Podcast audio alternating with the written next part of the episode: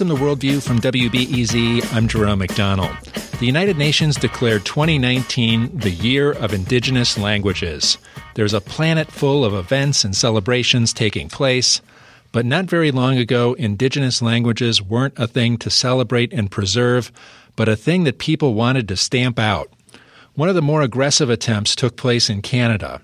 The government sponsored residential schools to assimilate Indigenous children into Euro-Canadian culture. The students were isolated from their families, their language and culture disparaged, and there was abuse and healthcare problems. I don't think our parents knew what was happening in those schools. They didn't know the horrors. They didn't know the loneliness, and the deprivation of food, and they didn't know any of that. And we never talked about it. And that wasn't talked about after you went home during the summer. You didn't talk about the beatings. You didn't talk about the being raped or whatever. You didn't talk about those things when you went home during the summer. You just didn't. About 6,000 of the 150,000 students died at the residential schools. With me is Theodore Fontaine. He's author of the memoir, Broken Circle, The Dark Legacy of Indian Residential Schools. Theodore is a member and former chief of the Sagkeeng Ojibwe First Nation in Manitoba. He attended the Fort Alexander and Assiniboia Indian Residential School from 1948 to 1960. Thanks for joining us, Theodore Fontaine. I'm very happy to be here, sir.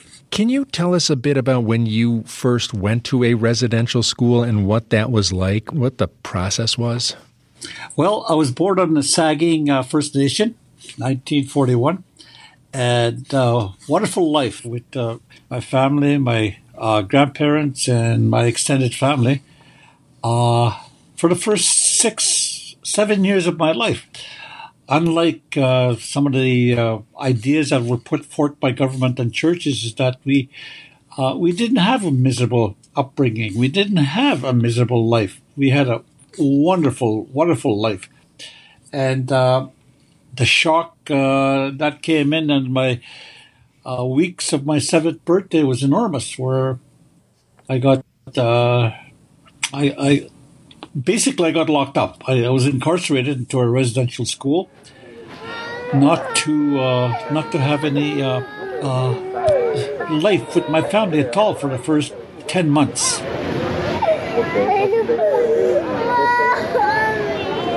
I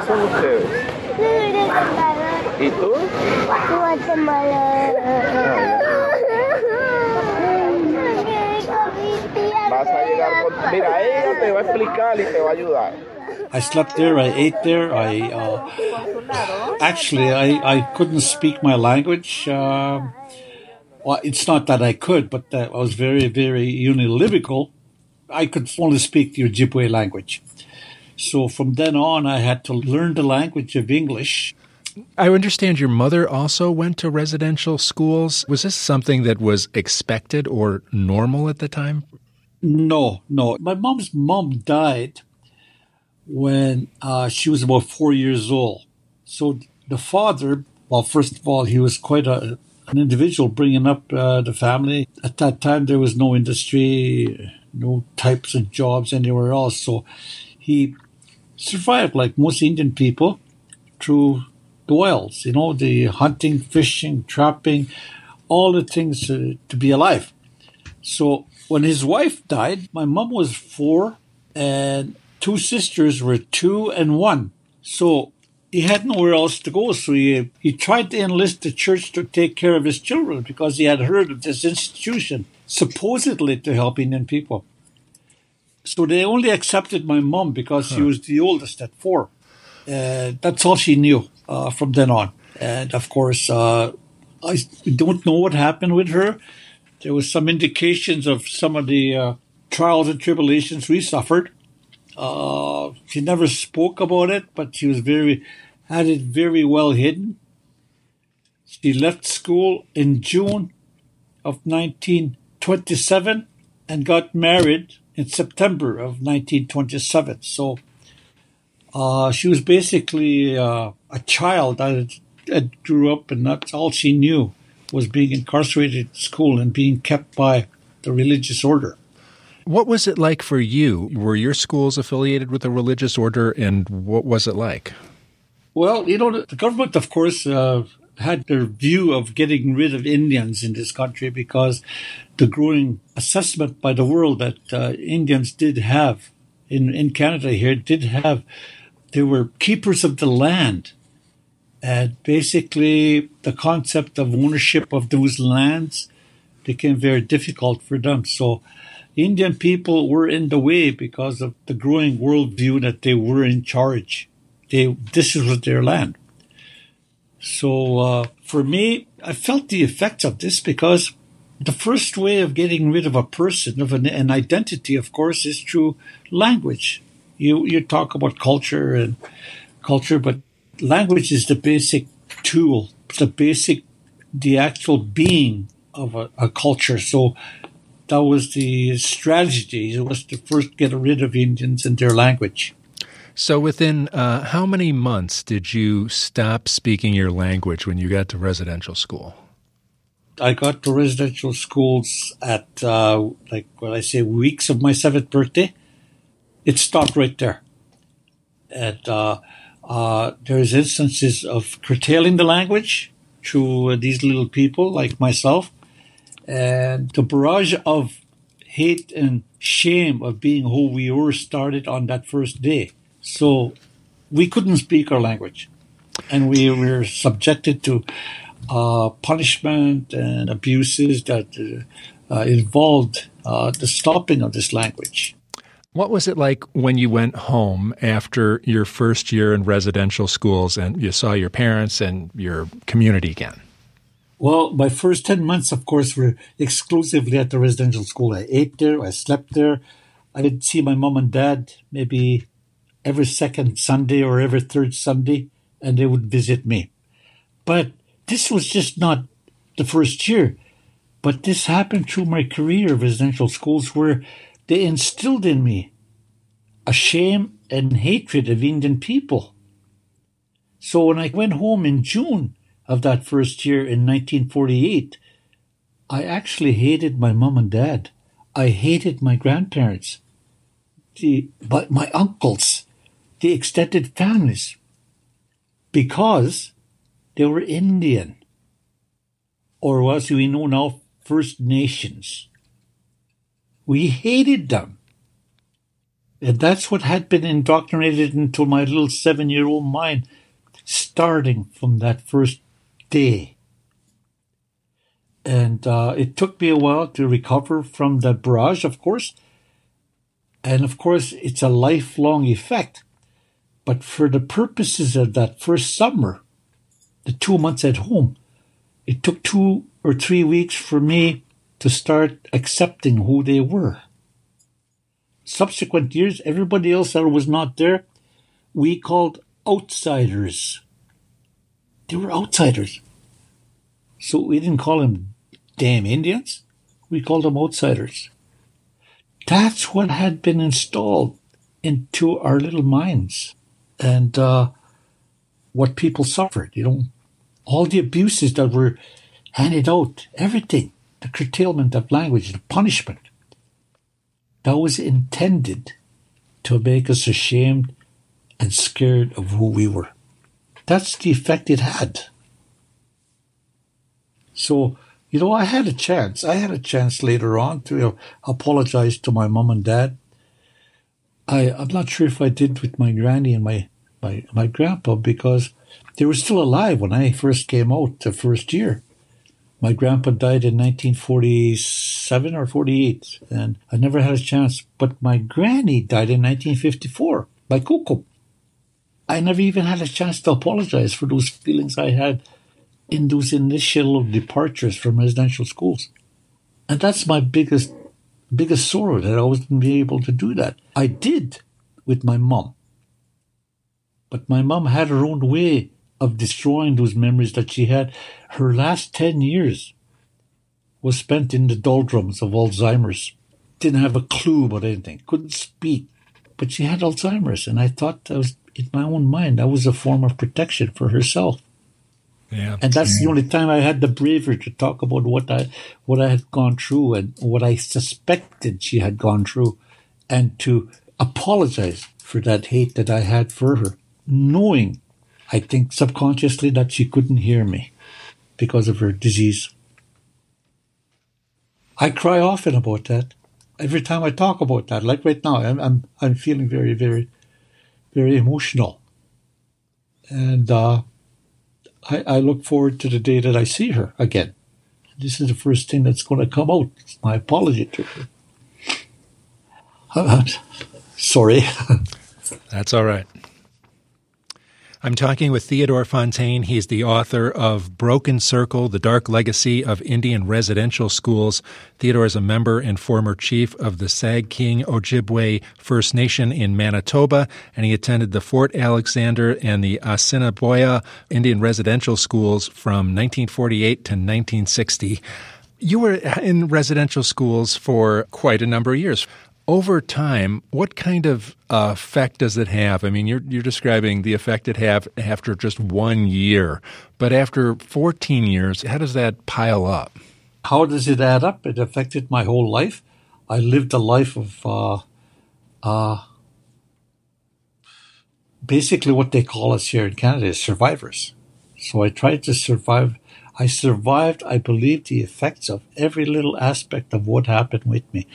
All the abuses, there's always some form of an effect of those abuses, from spiritual, mental, physical, and sexual abuse.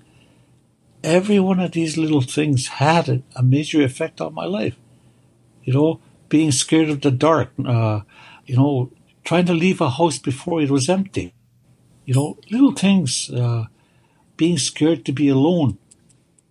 Claustrophobic, I guess, is what this English language calls it, but being scared to be in a house, in any containment, almost panicking. That's the effect of my whole life. My nightmares, my anger and thoughts of revenge was at the forefront of my life. And I think that's what kept me alive. Those two, anger and thoughts of revenge, brought on the nightmares, of course, but it kept me going.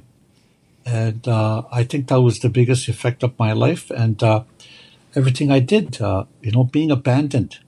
I had over 40 jobs in my lifetime, for Pete's sake. And every one of them was a success in my eyes, but it was always viewed as an abandonment of something that I was involved with. It was making a point within myself to say that I was good enough and maybe better than what other people tried to do in those jobs and activities like sports and stuff. And it can be viewed in the larger society as failures because they were looked at as abandonment. But in my little mind, it was always the fact that I was proving, not only to myself but to everybody else, that I was just as good and maybe better. What was it like for your classmates? Did you see them move through the same kind of things after they had left residential school? It was all the same. Most of my classmates in my first school, I'm not sure if there's anybody else alive. I think there's one or two that are still alive in my situation. But they went through the same thing, and I think they're... It's unbelievable to think that they're still alive because of what it did to me.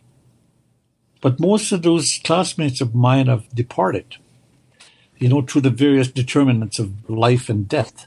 And unfortunately, a lot of them are not. Those determinants come to the highlight of my life when I think about how did they die.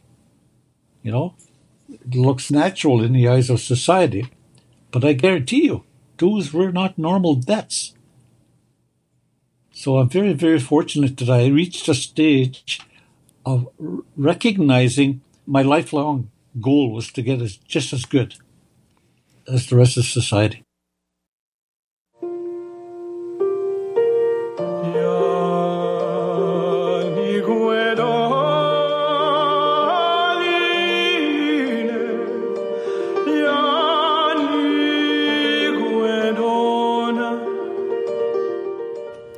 Coming up after the break, more with Theodore Fontaine. He's the author of Broken Circle, The Dark Legacy of Indian Residential Schools, a memoir. And we'll continue the conversation about the abuses in Canada's residential schools. I'm Jerome McDonnell. You're listening to Worldview on WBEZ.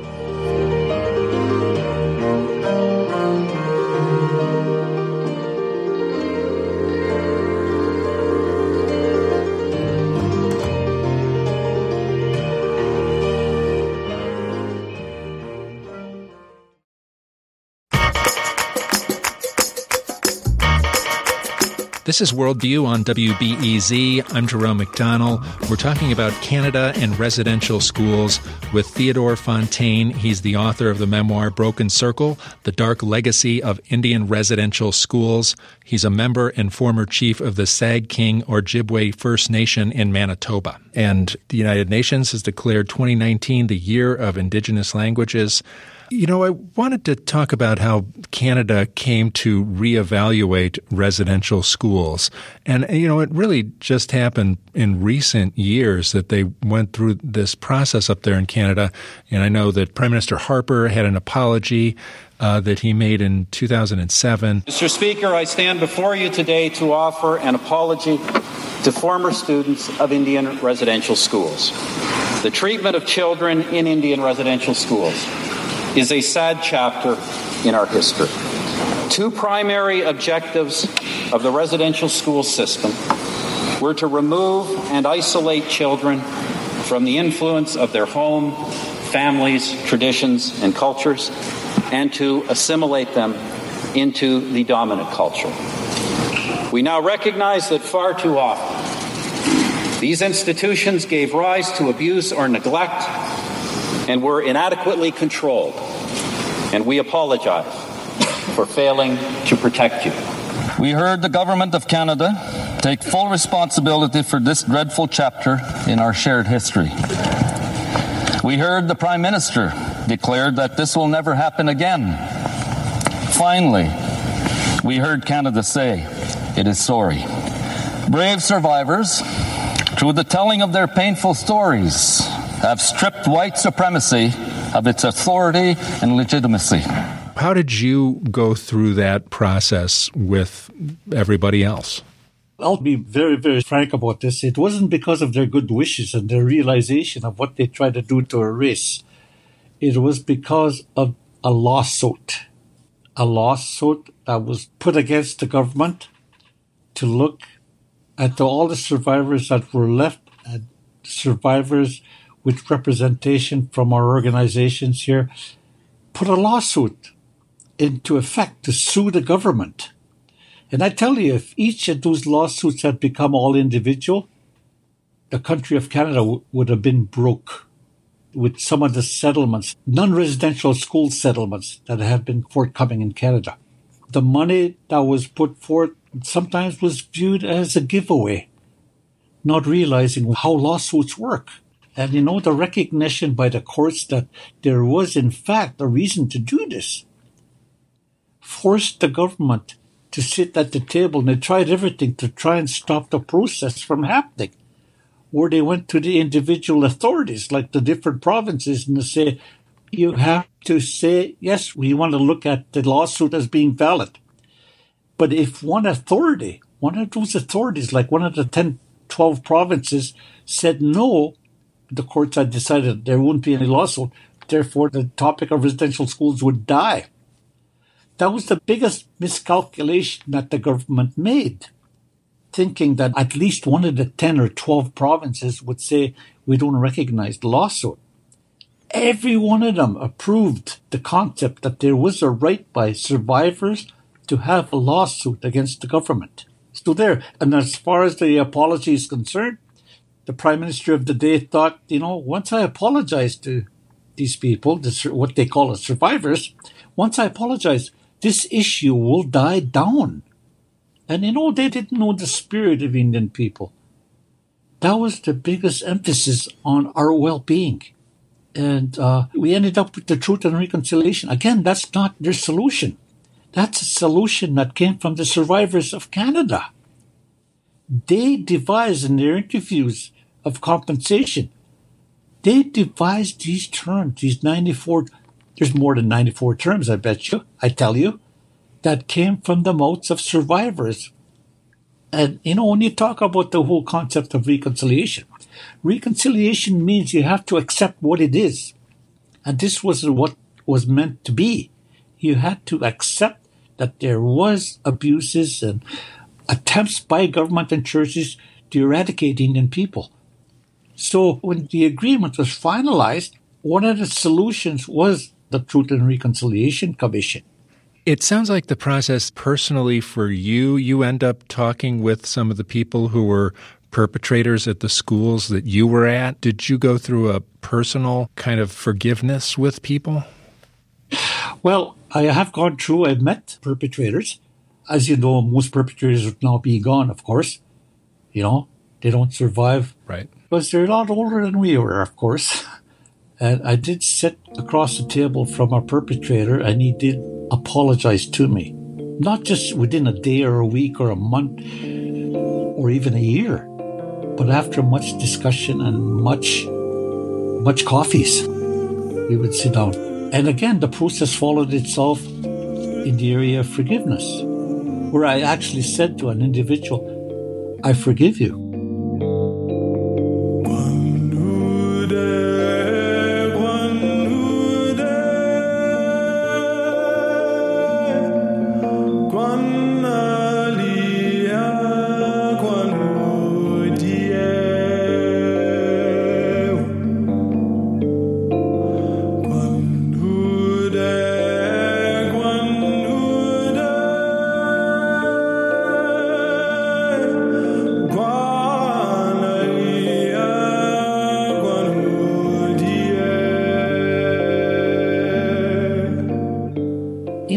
Feel very at peace with the Creator on this, because it's something that was not pulled out of me.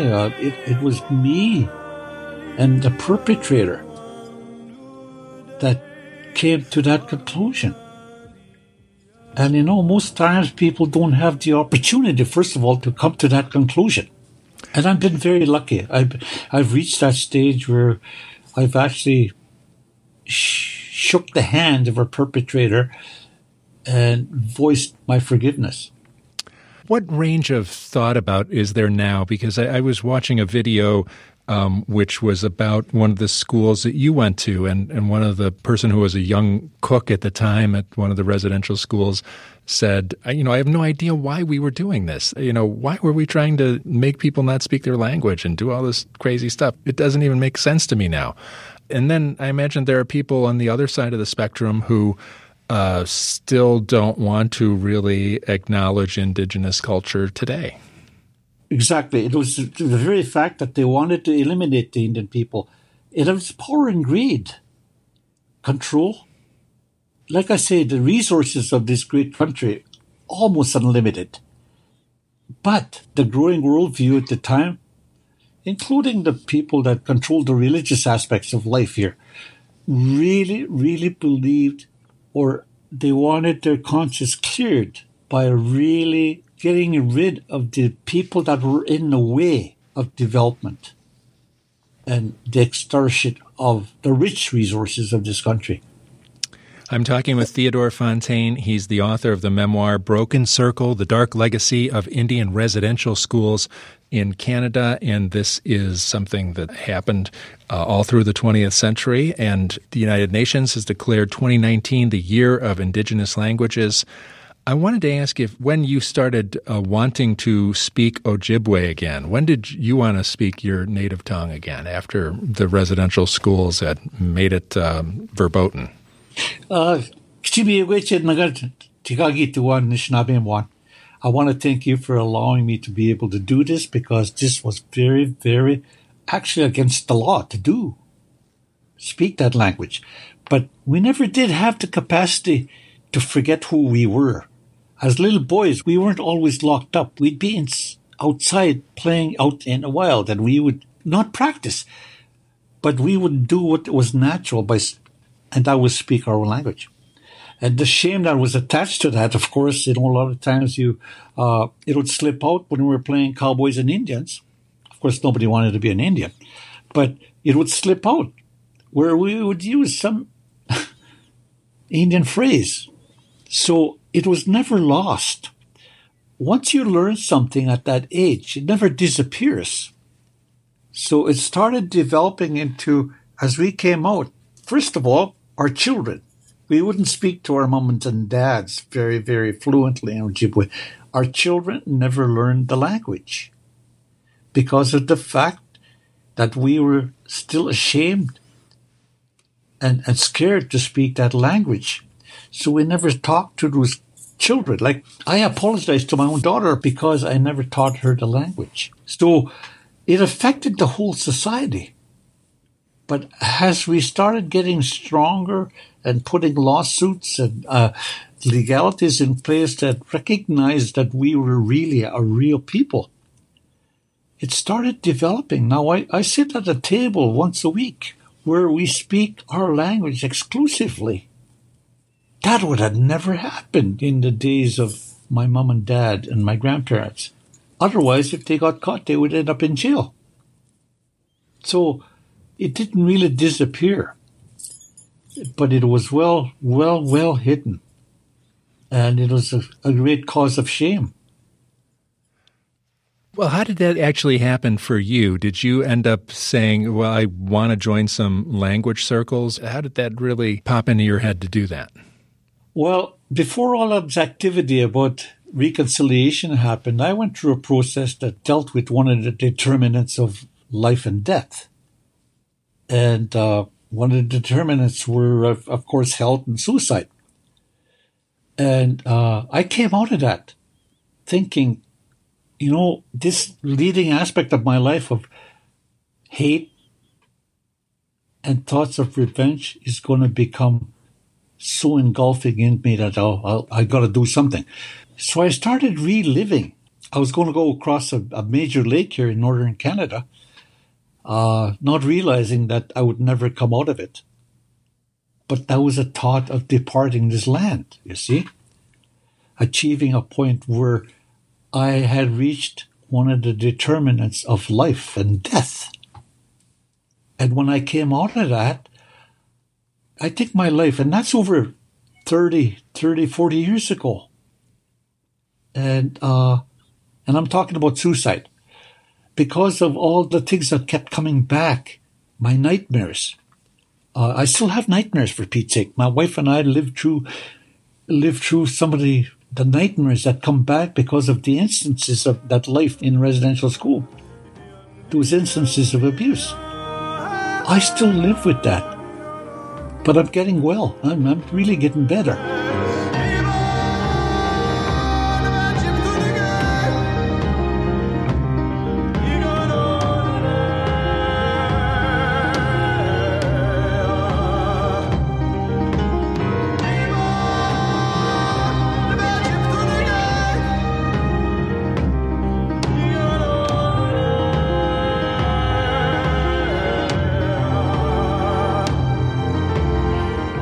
What I do now, I do everything I can to speak with someone. My wife is not Aboriginal. She's not First Nation. But my goodness, she understands more than anybody else, I believe, that's not Aboriginal, but our language. We walk hand in hand in this path, and I think I couldn't be more happier than anything. I'm gone back to being 6 years old. So now one of the things I do, once a week, I make it a habit. I make it a thing that I have to do. I go to a table called Language Table. And I meet other survivors, other First Nations people that are reviving the language. And that's what we speak. We speak Ojibwe for an hour and a half every Friday afternoon. And the most amazing part of it was people realizing, like CBC Radio, CTV Television came and visited us a few times. And they're amazed. They're amazed that these people can speak the way they can in their language. Of course, they don't know what it means, so we can say anything we want without them knowing that it's that we're very proficient. So that's the sort of stuff.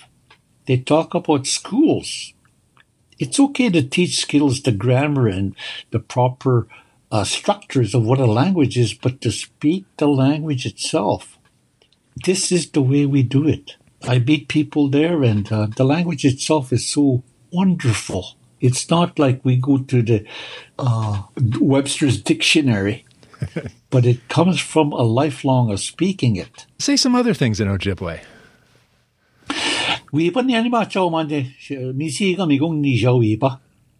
As soon as we finish this interview, I have to go to the bathroom. But the description I used, it doesn't say toilet. It doesn't say bathroom, but it describes me leaving this chair and going to do my what I have to do. And it's not a bad word, but it's a very descriptive word. It's very understandable. So I love the language. It's more descriptive than any other language that I know of. Well, of course, I want to know English.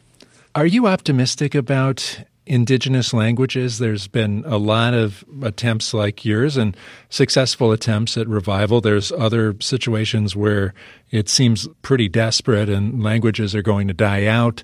But do you think human beings are on the right track on this thing? Oh, I can't tell you how much they are, how much we are. I go to schools, kindergarten to about grade 6 right now, twice a week. And of course, what do we talk about? The schools are satisfying, the school divisions are satisfying the terms of the 94 recommendations of the Truth and Reconciliation Commission. What I do, my wife accompanies me, is I meet these kids once a week. And I try and not only refer to my own language and my own culture, but I refer to them to be proud of who they are. They don't have to force it on anybody, but be proud. And I was in a large mall here called Polo Park Mall. And, you know, about halfway out, a quarter of the way of the mall, I heard this yelling, "Aninichiogan, Theodore, Aninichiogan." A small little voice yelling at me from a quarter of the distance at the mall, saying, "Theodore, my partner, my friend." And this was one of the little grade 4s or grade 5 kids that I had in my classes.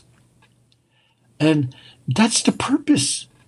They weren't scared to say, and they weren't First Nation, they weren't Aboriginal, but it's a language that they've gotten very comfortable and that they realize is real. So that's the things that work. The minimal things that you look at grade 1, grade 2, grade 4, grade 5s.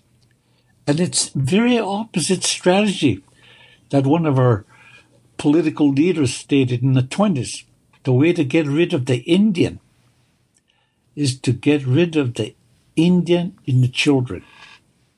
And that means taking away their pride of who they are. Somebody once said, one of our major judges here in Canada, education got us into this mess, and it's education that's going to get us out. Sometimes it's too late for adults to learn that the language is real and it's wonderful. But the children, they carry this. So I feel very, very honored to be able to work with my little friends. And I just left school here, Margaret Park School, before I came onto this interview. And you can't describe the love and the honor that you get from these kids, even though they know who you are. They know that you're an Indian. But the hugs and the warm wishes I get from them is wonderful. That's exactly opposite of what the government tried to do in the evolution of this policy. So there's things that have to happen, and they're starting to take hold across the country. I go now to citizenship courts where new Canadians are brought in. And I still don't agree with some of the concepts that they use there, but they ask us to come in like showcase, like North America used to do. They took some Indians across to Europe to show them who lived here. We don't use that concept, but we try and show them that we are real here. That's another aspect of society that I'm really, really looking forward to working with.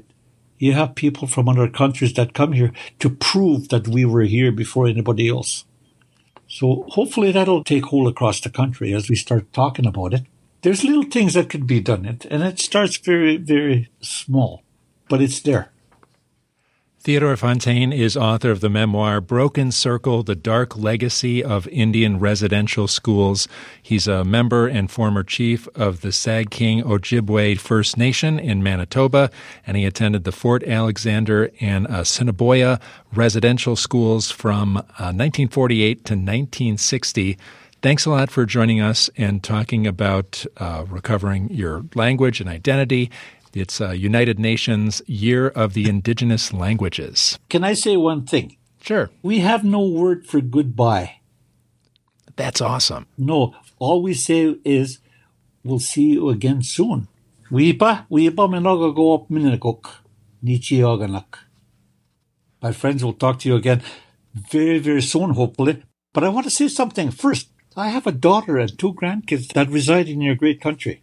Where at? Just north of where you live. One of the big education institutions houses my daughter, and it's just wrapping up her doctorate there. One of my little grandsons is on his second year of pre-med, for Pete's sake, of which they never realized that an Indian person could get there. So I want to thank you for having my daughter and her two boys and her husband there. I'm very proud of that. You should be. Well, I'm glad we got to do this, Theodore. K'chimiwich. We'll see you again soon. K'chimiwich.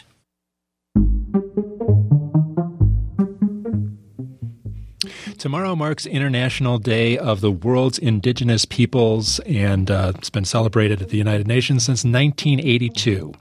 Coming up after the break, we'll hear from Chicago young people on a trip to the Arctic Circle. I'm Jerome McDonnell, and you're listening to Worldview on WBEZ.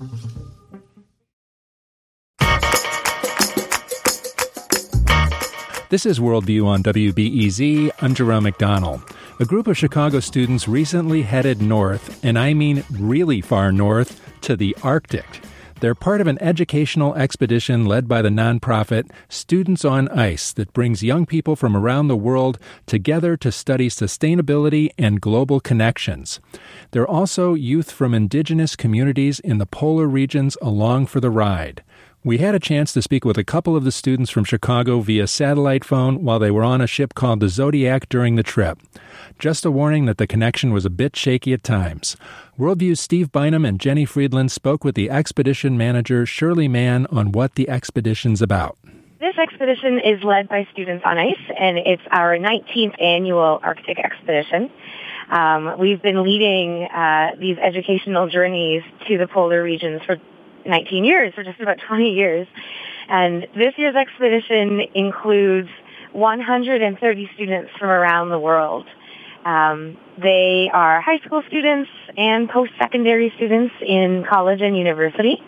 And all together, our students and staff represent 21 countries from across the globe, which we're really happy about, and it creates a really diverse global community on the ship.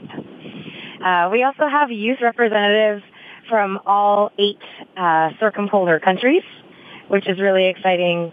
And about 50% of our students this year are indigenous, mostly Inuit, representing different Inuit regions in the Arctic.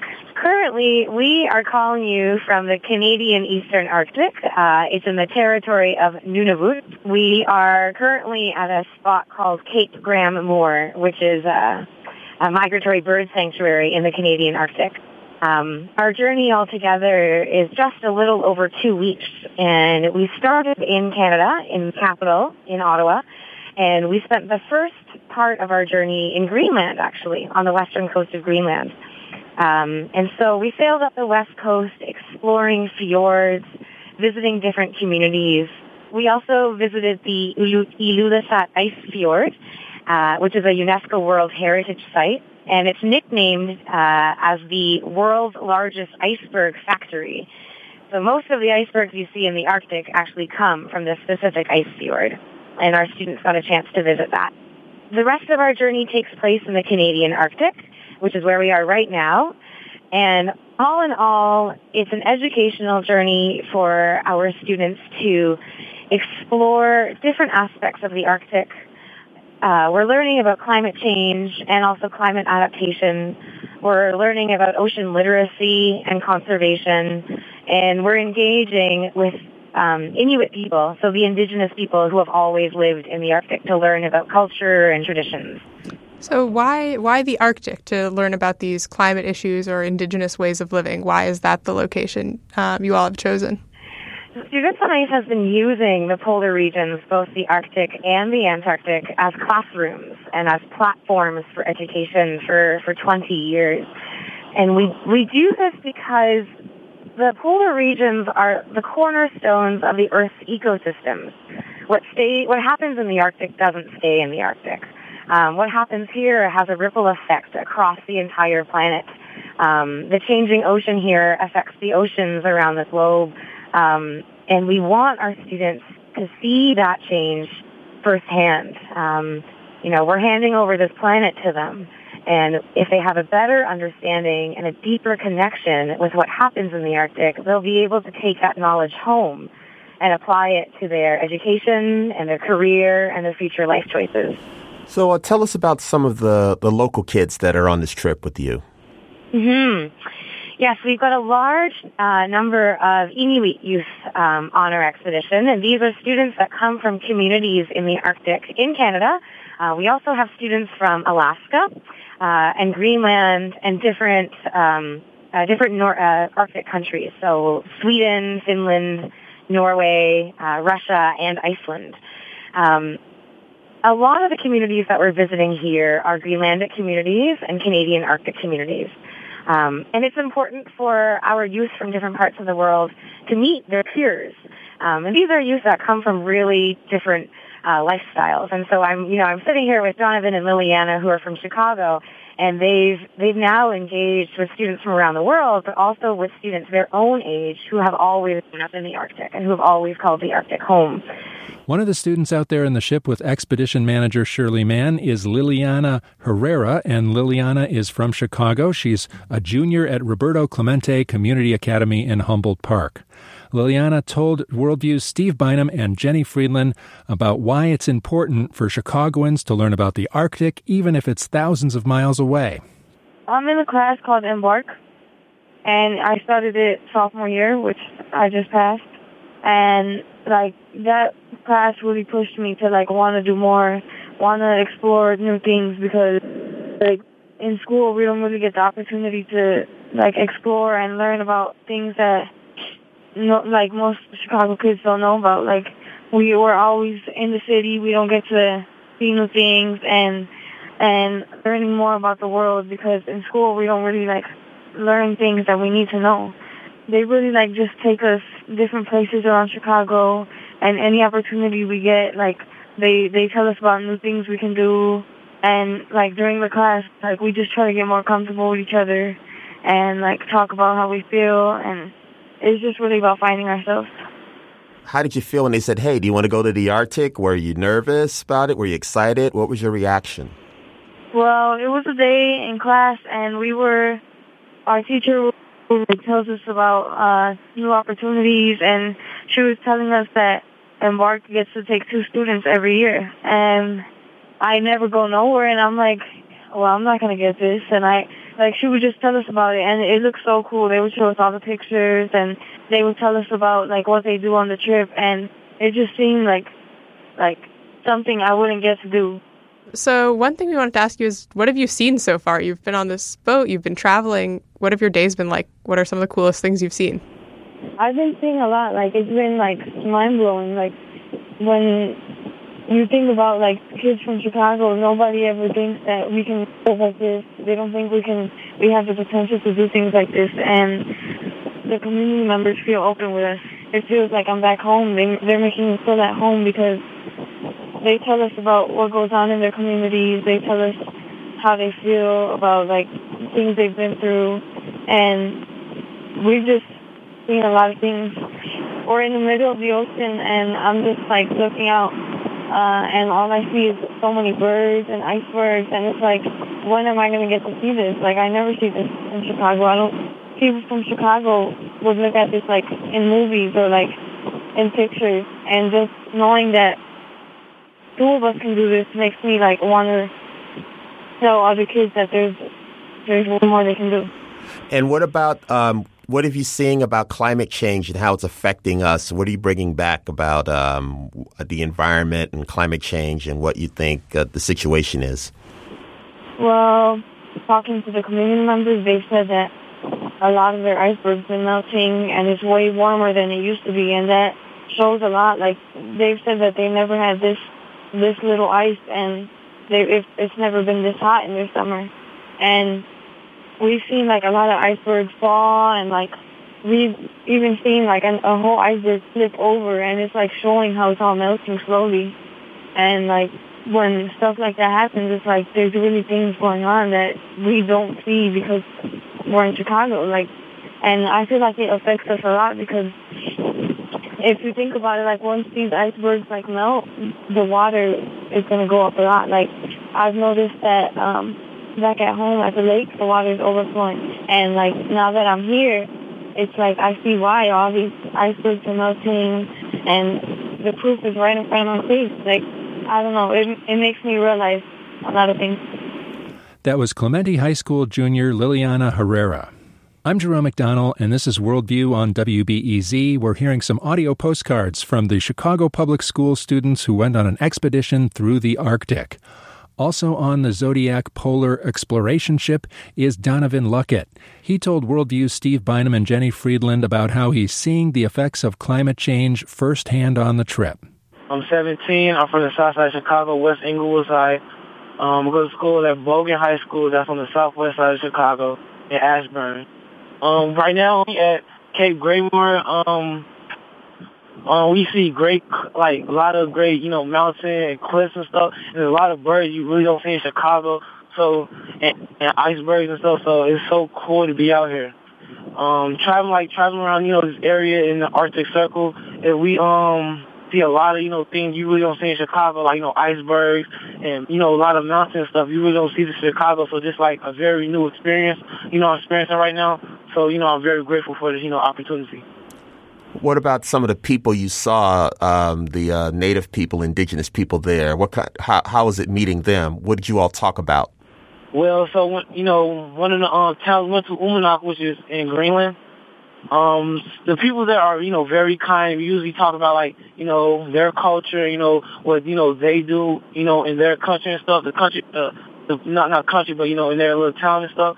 So, you know, they teach us, you know, the games they play or, you know, the things they do and how they survive. Usually, you know, they live off fishing or, you know, playing games called, you know, leg wrestling, which is, you know, when they, you know, try to flip each other with their legs. Yeah, you know, we, you know, learn a few things from them. And, you know, we do have, you know, people from these, you know, cities or, you know, countries or towns that are actually on the boat with us that are also teaching us, you know, the way of their life.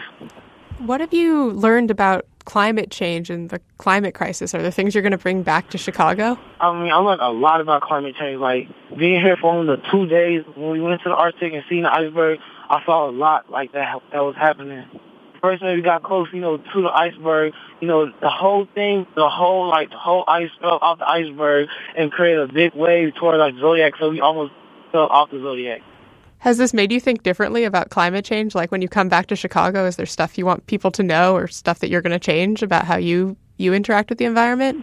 Yes, it's a lot of things. Cause, like, seeing this right now, seeing, like, you know, ice melting and seeing, you know, the glaciers flipping over and seeing the glaciers melting and stuff, it made me, you know, realize that the things we're doing right now in the city and right now in the world is dangerous. Like, the ice melts at a rapid rate, and if all these you know, ice caps and icebergs melt away, and sea level is going to rise. So, you know, when I come back to the city, it makes me realize that something needs to change. We as, you know, people and as a community need to, you know, change our ways or just, you know, save these, you know, icebergs, you know, in the Arctic. Yeah, you know, I'm coming back in a couple more days, but, you know, I want to tell my students, you know, take every opportunity you get, you feel me? Like, you know, you'll never be able to see, you know, all this again. So, you know, I'm, you know, enjoying my time, you know, getting the view in, you know, before I come back to the city and, you know, be able to tell my friends about it. That was Donovan Luckett phoning in by satellite from the Zodiac Polar Exploration Ship moored off the Canadian Arctic coast. He goes to Bogan High School in Ashburn on Chicago's southwest side.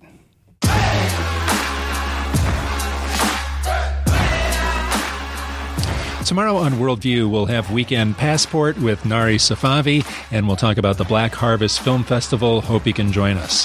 Worldview is produced by Steve Bynum and Julian Haida. Thanks to Ashish Valentine for production assistance, and thanks to Mike Gilmore for engineering today.